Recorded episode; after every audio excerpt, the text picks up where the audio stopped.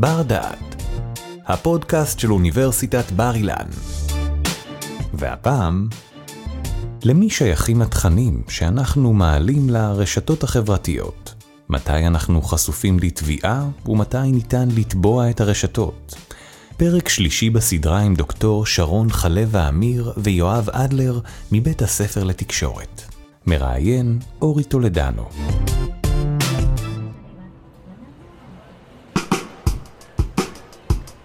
שלום וברוכים הבאים לפרק נוסף של בר דעת, בסדרה שלנו על הרשתות החברתיות.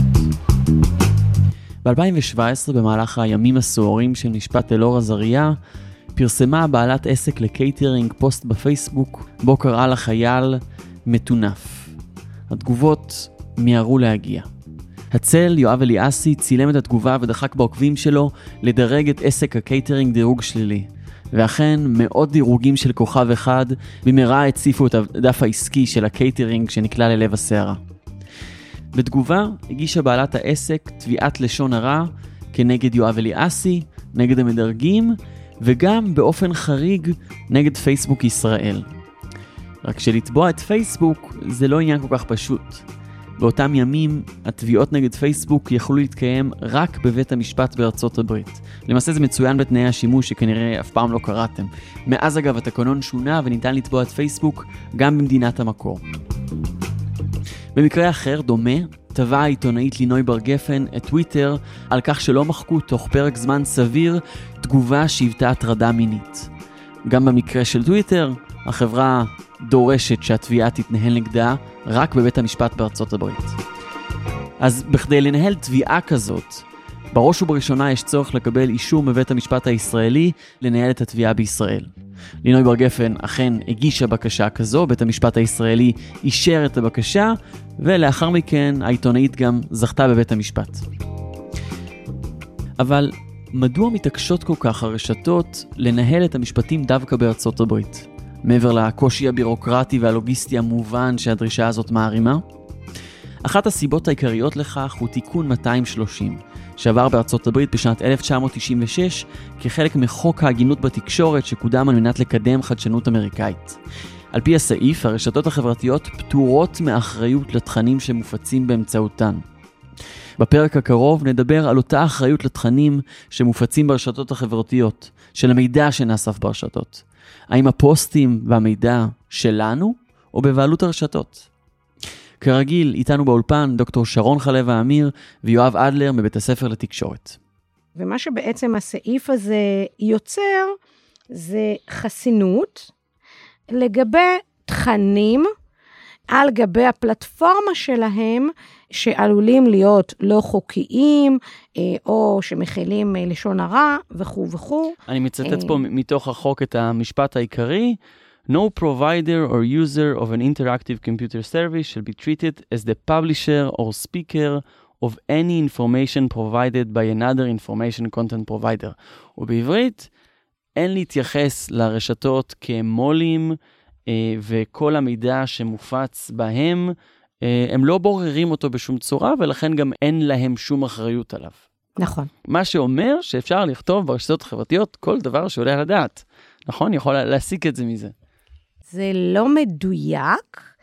אה, העניין הוא ההבחנה בין התכנים שמועלים מלכתחילה, כלומר שהבדיקה לגבי חוקיותם לא נעשית מלכתחילה. אחרי שהתכנים הללו מועלים, כמובן שאפשר uh, לבוא בטענות ולבקש מאותה פלטפורמה להוריד את התוכן הזה משום שהוא לא חוקי, משום שהוא מסית, משום שהוא מוביל ללשון הרע, משום שהוא... Uh, גורם uh, לפריצה לקונגרס האמריקאי. יפה. כן. אז פה, באמת יש מקרה בוחן מעניין של הנשיא בזמנו, דונלד טראמפ, שנראה לי מקסם כמה שאפשר את uh, חופש הביטוי שלו, uh, גם כנשיא אמריקאי שנבחר על ידי רוב uh, אלקטורלי, גם שם, הנה, מגיעה פייסבוק, מגיעה טוויטר ליתר נכון, דיוק, וחוסמת לו את החשבון. בעצם אנחנו יכולים לומר שהרשתות החברתיות הולכות על קו מאוד מאוד דק, שבו הן מפעילות עבור כולנו את המרחב הציבורי, אוקיי? למרות שהן חברות פרטיות, ומצד שני, אין להם שום אחריות על התכנים. והם גם לא אה, מאוסדרים, מלשון אה, הסדרה או רגולציה, לגבי חובות שלהם כגוף תקשורת. הם מתייחסים לעצמם בעיקר כמו צינור. זאת אומרת, הם רוצים להשיג את הווין ווין, מצד אחד שיהיה אצלם תכנים מעניינים, וכשטראמפ אומר דברים מעניינים, שכולם אה, באים אה, ומסקרים את זה, או מגיבים לזה, ועל הדרך או... יהיה אפשר לשים פרסומות כמובן. אוקיי. שזה, לשם כך נכון, התכנסנו. בדיוק. אה, מה שמחזיק את האנשים בתוך הפילטר באבל. אה, אז זה מאוד טוב להם, אבל אה, ישנו קו אדום, שעד לרגע, לרגע מסוים אי אפשר להחליט מהו, כי אין איזשהו קונצנזוס, בוא נאמר ככה, בין כל, כל השחקנים שפעילים במגרש, שזה אה, הממשל, האזרחים, החברות הפרטיות וכולי, לגבי מה כן ומה לא. אז על פניו, ש... אני קורא, קראנו, שמענו עכשיו את המשפט המרכזי של, ה... של החוק. דווקא אני יכול להבין מתוכו למה הפלטפורמות לא עושות שום דבר, כי הן לא, אין עליהן שום אחריות פלילית. ודווקא שהן חוסמות נשיא אמריקאי מכהן, אני חושב שבכל השאלות האלה יש משהו יותר אה, מורכב. אנחנו מסתכלים על זה בכמה זוויות שונות. אנחנו פה מדברים על uh, משפט, דיני תקשורת, קצת פילוסופיה, ויש עוד פן מאוד גדול שזה כלכלה ופוליטיקה. צריך להבין מה קורה פה, שזה המשחק של החברות הגדולות, של השחקנים הגדולים, והחברות האלה, כוחם כמו של מדינות, אה, ואף יותר משל רוב המדינות. ולכן כשאנחנו רואים את כל ההחלטות האלה, צריך לחשוב מה המניעים, מדוע זה נעשה עכשיו ומדוע זה לא נעשה לפני זה. הנושא של אה, טראמפ הוא נושא מאוד מרתק. שוב, סעיף 230 זה המקל המאיים על החברות האלה כבר הרבה זמן. טראמפ במהלך תקופתו ניסה לבטל את הסעיף הזה, הציע אה, לעשות בו אה, איזשהו אה, שינוי, שייתן אחריות, שהחברות האלה יצטרכו כן לתת אחריות על, על דברים פליליים ש, שקורים בתוך הרשת שלהם. ודבר... על פניו מייצג את האינטרס הציבורי. לגמרי, כן. לגמרי. הסיבה שהוא טען, למרות שאנחנו דיברנו בפרק הקודם על כמה טראמפ הוא אה, מומחה רשתות אה, אה, חברתיות וכמה הפלטפורמות האלה עזרו לו, הוא דווקא, ובצודדים והצד הימני של המפה הפוליטית האמריקאית, טוען שהרשתות האלה פוגעות בחופש הביטוי ומצנזרות קולות ימניים. דרך אגב, זה נשמע גם בעוד מקומות, כולל בישראל, לא מזמן, שהחברות האלה פועלות נגד דעות ימניות. ולכן הוא איים על כך, אבל הוא לא, זה הדבר לא נעשה. וכרגע אנחנו לקראת, היינו לקראת אה, מהפך, או מה שנראה כמהפך, והפחד הגדול של החברות היה שדווקא הדמוקרטים הם אלה שיעשו את השינוי הגדול, מכיוון שהם יודעים שהצד הימני, הרפובליקנים, זכו בכל כך הרבה אהדה וכוח דרך הפלטפורמות, ולכן הדמוקרטים ירצו להגביל את כוחם לקראת המשך המאבק הפוליטי בין שני הצדדים. ולכן אה, אני חושב, אחת התיאוריות אומרות שהיד הקשה כנגד טראמפ ותומכיו, שהתחיל בצנזור של כתבה בניו יורק פוסט, שהאשימה את עיתון אה, ימני אמריקאי, שהאשימה את אה, הבן של ביידן בקשרים עם רוסיה, צונזרה על ידי הרשתות החברתיות, זה היה הדבר, הדבר הראשון, המכה הראשונה שנעשתה, שהנה עיתון ניו יורק פוסט גדול, מצונזר על ידי הרשתות, אה, ואחר כך זה הגיע בהמשך עד לזה שאנחנו אה, ראינו ממש אה, הוצאה מכל הפלטפורמות של נשיא ארצות הברית. הדבר הזה נעשה הרבה גם מכיוון שהרשתות כנראה הרגישו שהולך להיות פה איזשהו מהפך, ואמרו, אנחנו... בצד המנצח. אנחנו צריכים להראות שלפחות ניסינו, או היינו אחראים. במשך הרבה שנים הם לא היו, כן. אז הנה, אה, תמיד זוכרים את הדבר האחרון, אז הנה, אנחנו פעלנו למען אחריות ציבורית. אז נזכיר האם... גם ש, שזה לא הסתיים שם, אלא גם שהייתה מעורבות מאוחרת יותר של גוגל ושל אפל, שהוציאו אה, רשתות חברתיות כמו פארלר מחוץ לחנויות האפליקציה. אה, בעקבות uh, זה שהשתמשו בפארלר כדי לארגן את, ה, את הפריצה לקונגרס, דרך אה, אגב, הם חזרו.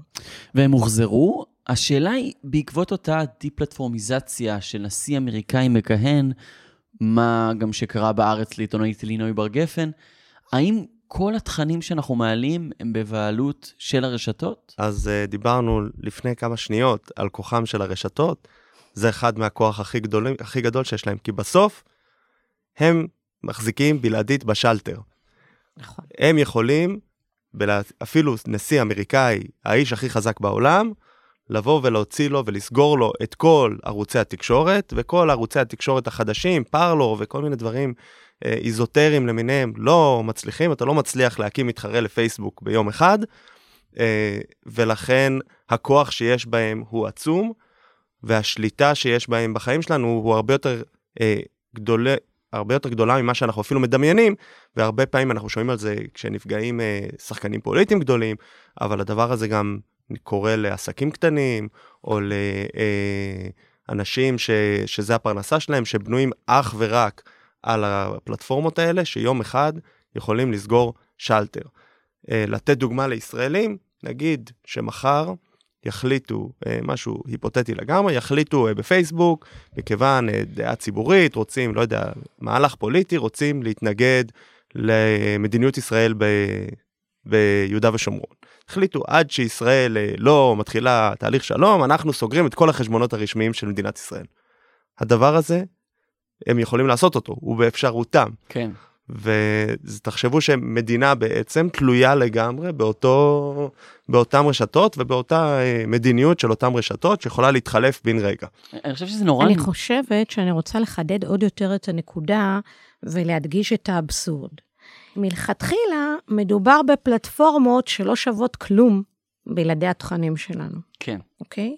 זאת אומרת, האנשים, היוזרים, שנמצאים על גבי הפלטפורמה, הם אלה שעושים אותה מה שהיא, ובגלל זה, מה שבעצם אה, יואב אה, אמר לפני כמה דקות, אה, אי אפשר להקים חלופה לפייסבוק, לא תוך יום, לא תוך שנה. צריך מסה קריטית מזה, שבלתי אפשרי להשיג אותה. בדיוק, מסה קריטית שכבר כרגע יש להם מעל ש, שני ביליון משתמשים, אוקיי?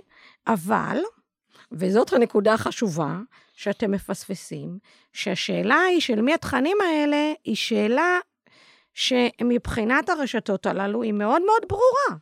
כל זמן שהתכנים האלה משרתים אותנו, הם שלנו. אבל היה ותוכן מסוים הוא מסית, פוגעני וכולי וכולי, זה שלך, אדוני. אתה תעמוד על זה לדין, לא אנחנו. אנחנו, יש לנו חסינות.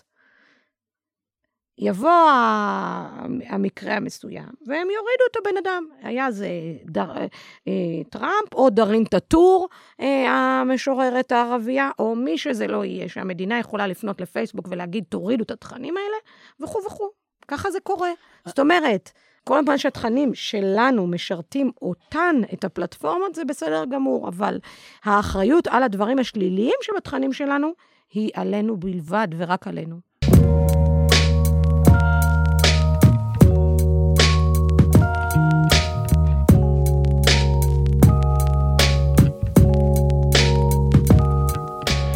חושב שזה נורא מפחיד לחשוב על כל מיני תרחישים של מה אפשר לעשות עם המידע הזה.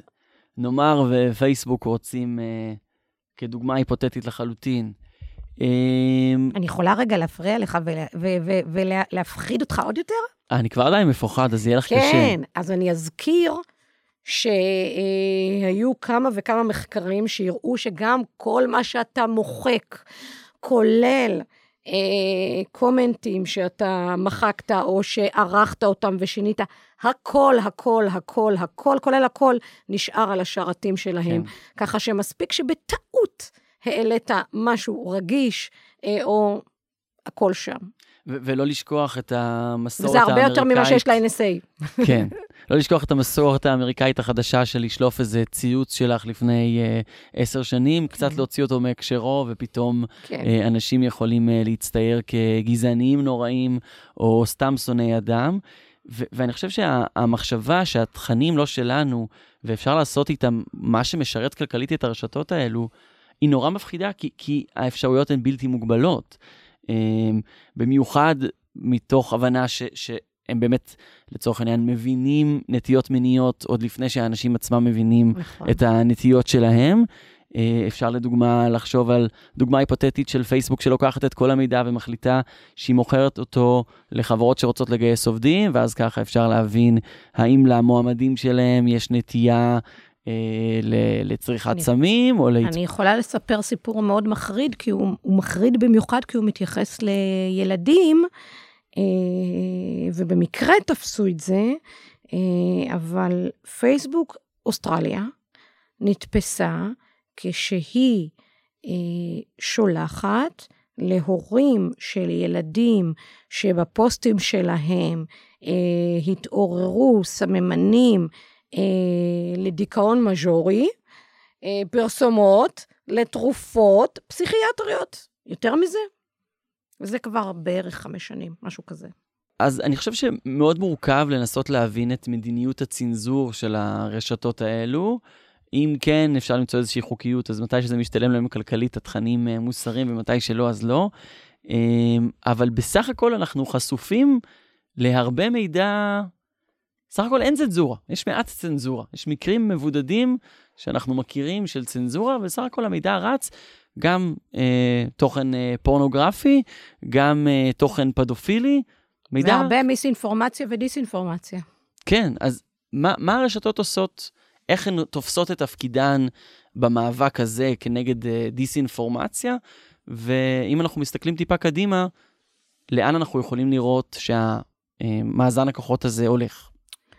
אנחנו רואים טיפה יותר התעוררות מצד אה, ממשלים בעולם. באירופה ישנו בהמשך ל-GDPR, שזה בעצם הדירקטיבה של ההגנה על אה, נתונים ועל מידע, שהם אה, כנסו בין היתר אה, חברות, את החברות הגדולות כמו פייסבוק וגוגל על הפרה של פרטיות של בעצם המשתמשים. שה-GDPR קובע בעצם שהמידע של המשתמשים הוא שלהם, בניגוד למה נכון. שקורה נכון. בשטח. הוא גם, הוא גם קובע דבר מאוד יפה, שבעצם זכותך לקחת את המידע שלך ולהגר איתו לפלטפורמה אחרת. ועל הפלטפורמה לתת לך את כל קובץ המידע שהוא הדאטה שיש להם עליך, ולתת לך לעבור איתו למקום אחר, ניוד, כמו שאתה מנייד מספר טלפון. נחמד. זה לא קורה כל כך הרבה, ובעצם גם הקנסות לא מפחידים אותם במיוחד, אבל ישנה שם התעוררות, בעיקר אפילו ממנים שם כל מיני... סוג של פרויקטורים מטעם האיחוד האירופי, ויש עכשיו מישהי, אני לא זוכרת את שמה, באירלנד, שמתעסקת במיוחד עם הדבר הזה, אבל החברות עצמן מנסות כל דבר כדי להימנע מהדבר הזה, בין אם לזלזל בקנס, בין אם זה בעצם להעביר את מקום המושב לארצות הברית, גם של פייסבוק אירופה, כדי שהכללים לא יחולו עליהם, ובין אם לחזק קשרי ממשל תעשייה. בארצות הברית זה כבר הרבה פחות באדם משהיה פעם. ישנם שימועים, כשבעיקר אנחנו רואים את חברי הקונגרס הצעירים, כמו אלכסנדריה אוקזיו קורטז, AUC וכולי, שהם כבר יודעים איזה שאלות צריך לשאול את המנכ"לים של אותן חברות, מה שפעם בעצם הם היו מסבנים את כולנו, והרבה פעמים אנחנו רואים תופעה הפוכה, שבעצם אותם מנכ"לים יושבים ואין להם, נשארים כאילו בעצם ללא תשובה טובה לתת, כלומר אין להם מענה. וישנה קריאה באמת גם להגביל אותם על בסיס של הגבלים עסקיים. אני לא רואה שזה הולך להיות כל כך פשוט, במיוחד כי צריך להיות פוליטיקאי מאוד אמיץ כדי לצאת נגד הפלטפורמה שבה אתה מפיץ את המסרים הפוליטיים שלך, כמה מפתיע. Uh, ולאותה פלטפורמה יש אפשרות פשוט לעשות לך די-פלטפורמיזציה, או פשוט מזה, uh, להוריד אותך בדירוג האלגוריתמי, ואז אתה לא תוכל להתלונן, אבל אף אחד לא באמת יראה אותך. אה, לגבי הנושא ששאלת, אני כן רואה אה, פעילות של הרשתות החברתיות בנוגע לדיסאינפורמציה ומיסאינפורמציה, אבל רק בהקשר הספציפי של הקורונה.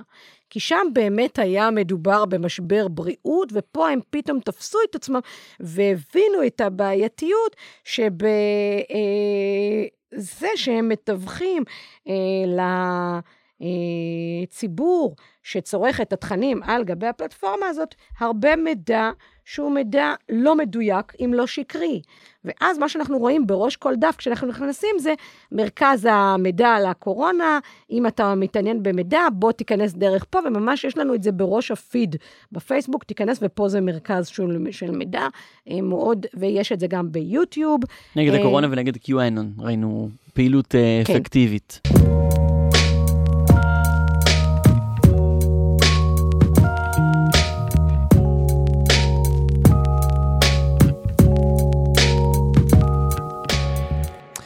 איכשהו במהלך הפרקים שלנו, ולא בפעם הראשונה, אנחנו הולכים למקומות מאוד מאוד אה, עצובים והגמומיים, והמאזינים שלנו עלולים אה, לחשוב שאין שום דבר מה לעשות, ו, והרשתות שולטות בנו, ו, ו, ו, ו, וזה המצב.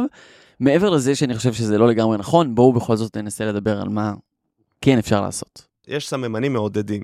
הסממנים המעודדים, א', זה שזה נכנס לשיח הציבורי. שזה מעניין את הציבור, שזה מעניין את הכתבים, זה, יש כתבות, זה מופיע. השימועים בקונגרס שאנחנו רואים מעניינים, נכון. ומה ש... אה, אנחנו דיברנו על חינוך, אז עדיין אנחנו, אני ושרון, שנינו חסידים של חינוך הציבור מגיל צעיר. אני חושב שיש פה עוד גורם מאוד מעניין, חינוך הפוליטיקאים. ושרון דיברה על זה, וראינו את זה בסשנס בקונגרס, שמגיע פוליטיקאי שלא, שלא עשה עבודת רקע ולא מבין במה מדובר. הוא נראה הש... לא משהו. הוא נראה לא משהו, והוא לא מצליח באמת לעשות משהו.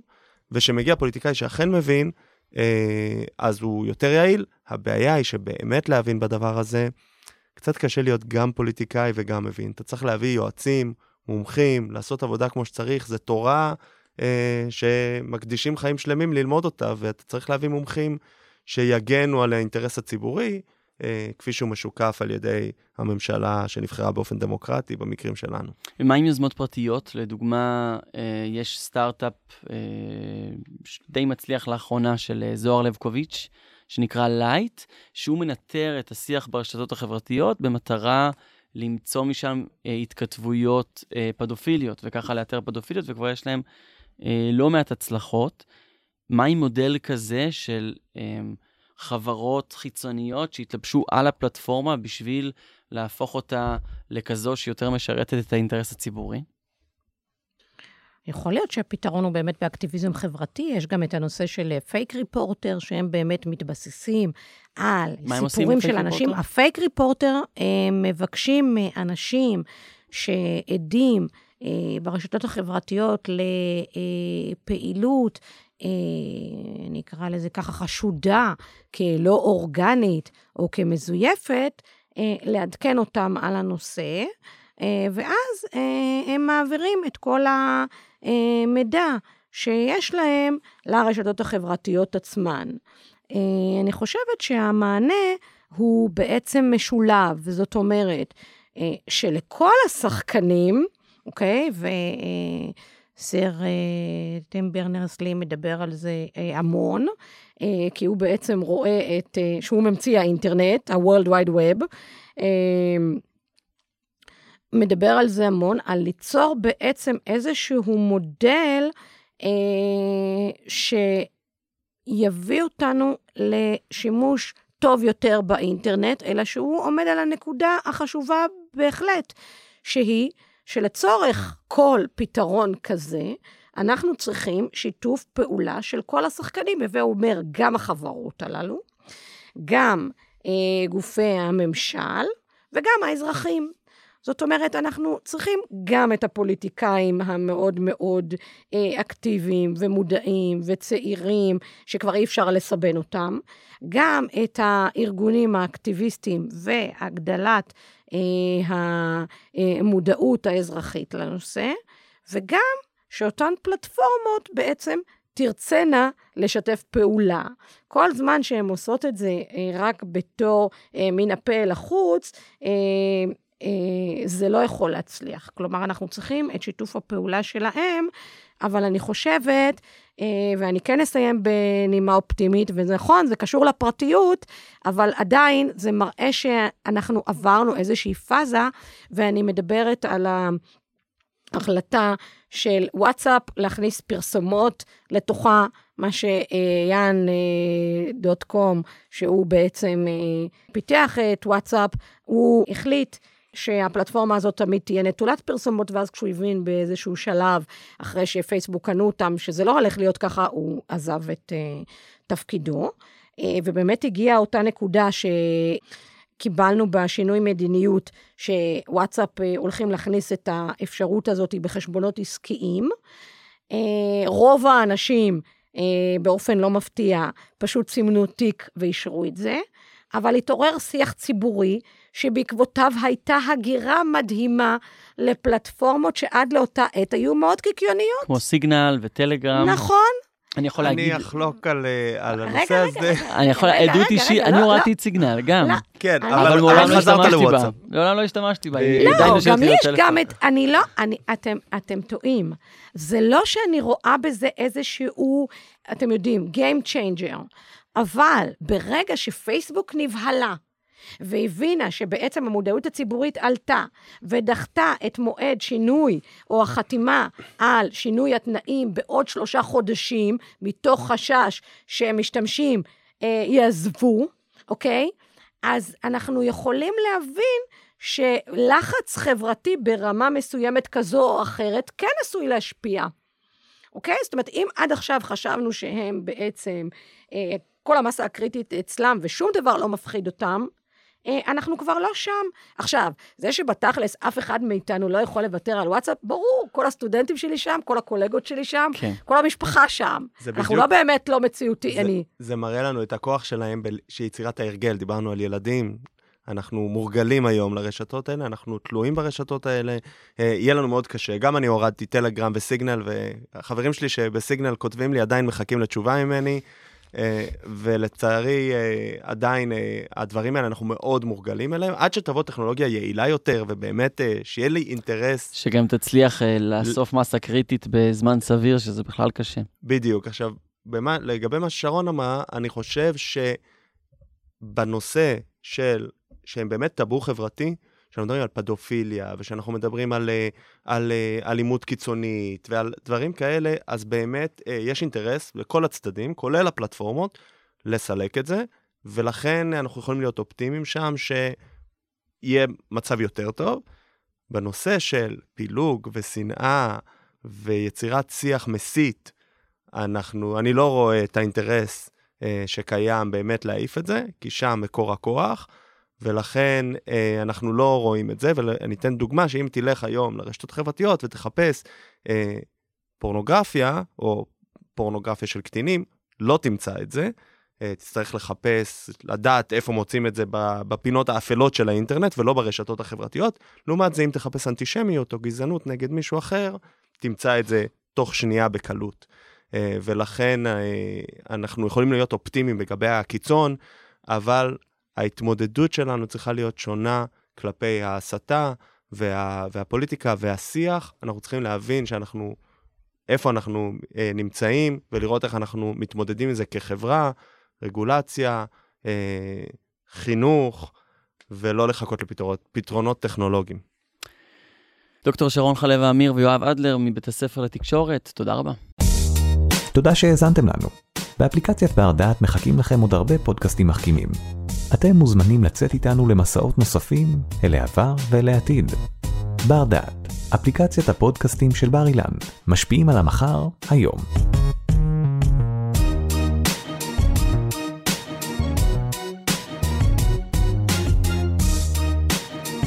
ערך והפיק אורי טולדנו.